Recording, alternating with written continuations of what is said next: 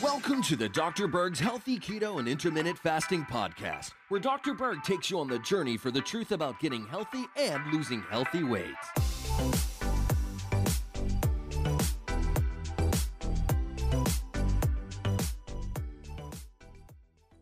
Today, we're going to talk about eyelashes and really important um, nutritional factors in relationship to helping you grow your eyelashes or make them thicker or longer. Now, per eyelid, you have about one to 200 uh, hair follicles. And the hairs that grow out of your eyelids go through um, two different phases. One is a growth phase and a rest phase. And when people start either losing their eyelashes or they become small and very thin, there's a problem with one of these two phases. And there's a lot of different technical names for these conditions that describe them, but that doesn't really tell you what's really behind this problem. I mean, if we just take a look at the basics, we have the eyelash. What is an eyelash? Well, it's protein. What makes up protein? Amino acids.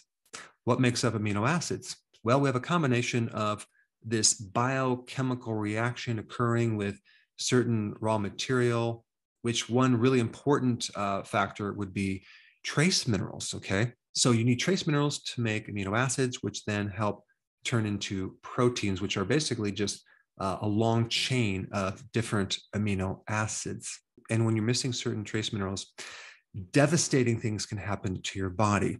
Much like missing a trace mineral in the soil will have devastating effects on the plants, as well as devastating effects on the animals that eat the plant. And on top of that, the devastating effects of humans eating animals that are deficient in certain trace minerals. Now, I just want to mention a book that I'm reading, which is actually relates to this topic. It's a fascinating book. This is it right here. I don't know if you can see it. Soil, Grass, and Cancer. Okay. Now, when I first found this book, um, sounded very, very interesting until I got to the price, which was $250. So immediately I said, There's no way in hell I'm going to buy a book that's $250 despite revealing the link between human and animal health and mineral balance in the soil, which got my attention because I'm doing all sorts of experiments on my farm. So, about an hour later, it's basically haunting me. I'm thinking, why can't I find any used books that are a lot less expensive? Um, I mean, why aren't people getting rid of this book? I mean, maybe it's extremely valuable and no one is wanting to resell it. And it starts to evolve to this point of like, I have to get this book. I have to see what's in this book because um, it must be good if it's that expensive. Or I would I would see some negative reviews. I haven't seen any negative reviews, only amazing reviews. Now, of course, it's a bit technical for the average person, but it's a fascinating study on the relationship between missing trace minerals in the soil and how that affects the plant and the animals and humans because the foundation of our health actually starts in the soil. If there's something missing in the soil, which there is, how can you create food and animals that feed us that uh, turn into health? You can't. And these little trace minerals are vitally important because it's at the heart of enzymes. It's at the heart of making vitamins like B12. And it's at the heart of making antioxidants and even phytonutrients. All right, so let me get back on topic here because I'm getting a little distracted. So if you investigate and look up the mechanism of why someone would lose their eyelashes, it comes down to a deficiency of a very specific type of prostaglandin. Now, don't get too hung up on this word, prostaglandin. Um, prostaglandin is just a signaling molecule. It's kind of like a hormone. It's a, a, a message that travels through the body that tells the body to do certain things. And if you're deficient in a certain prostaglandin, you can have um, all sorts of uh, problems with growing hair, um, inflammation. And yet, if there's other prostaglandins that you have too much, that can relate to things like headaches. For example, when you take an aspirin, what you're doing is you're blocking certain types of prostaglandins. And that's why aspirin works for headaches. But in summary, some of the medication that they use involved in growing eyelashes have to do with enhancing um, this deficiency of this specific prostaglandin called prostaglandin F2 alpha, if you really wanted to know. We're just going to call this PGF2 alpha. And that way we can sound a little bit smarter. So there's actually just two things you need to know about um, increasing this uh, deficiency of this prostaglandin. One is an acid called ricinoleic acid.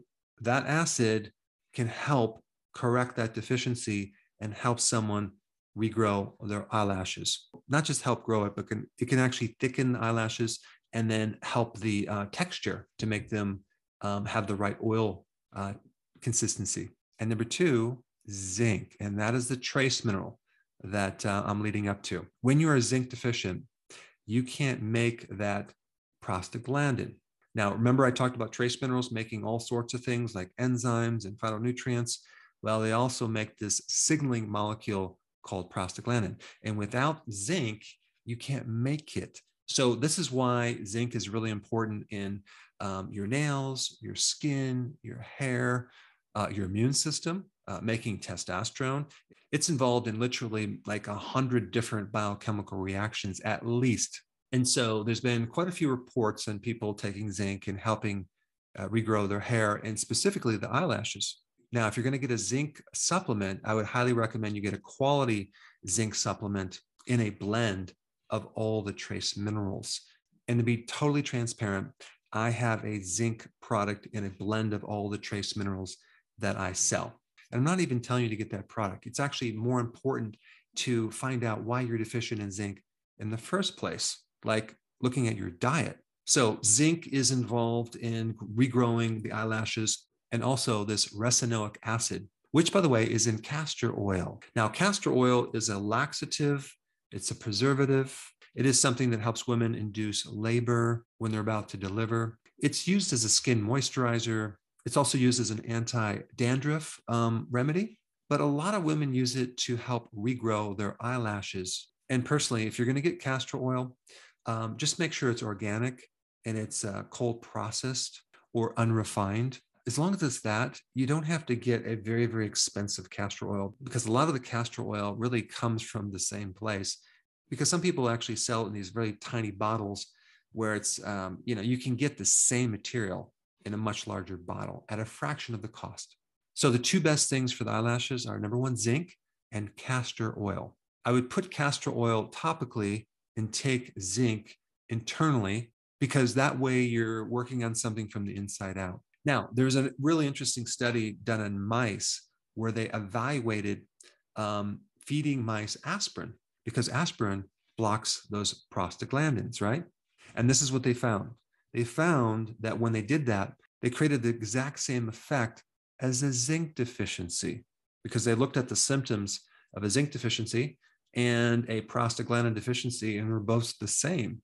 And the lesson or, or takeaway from this video is to understand what these symptoms are, what these like little red light indicators are.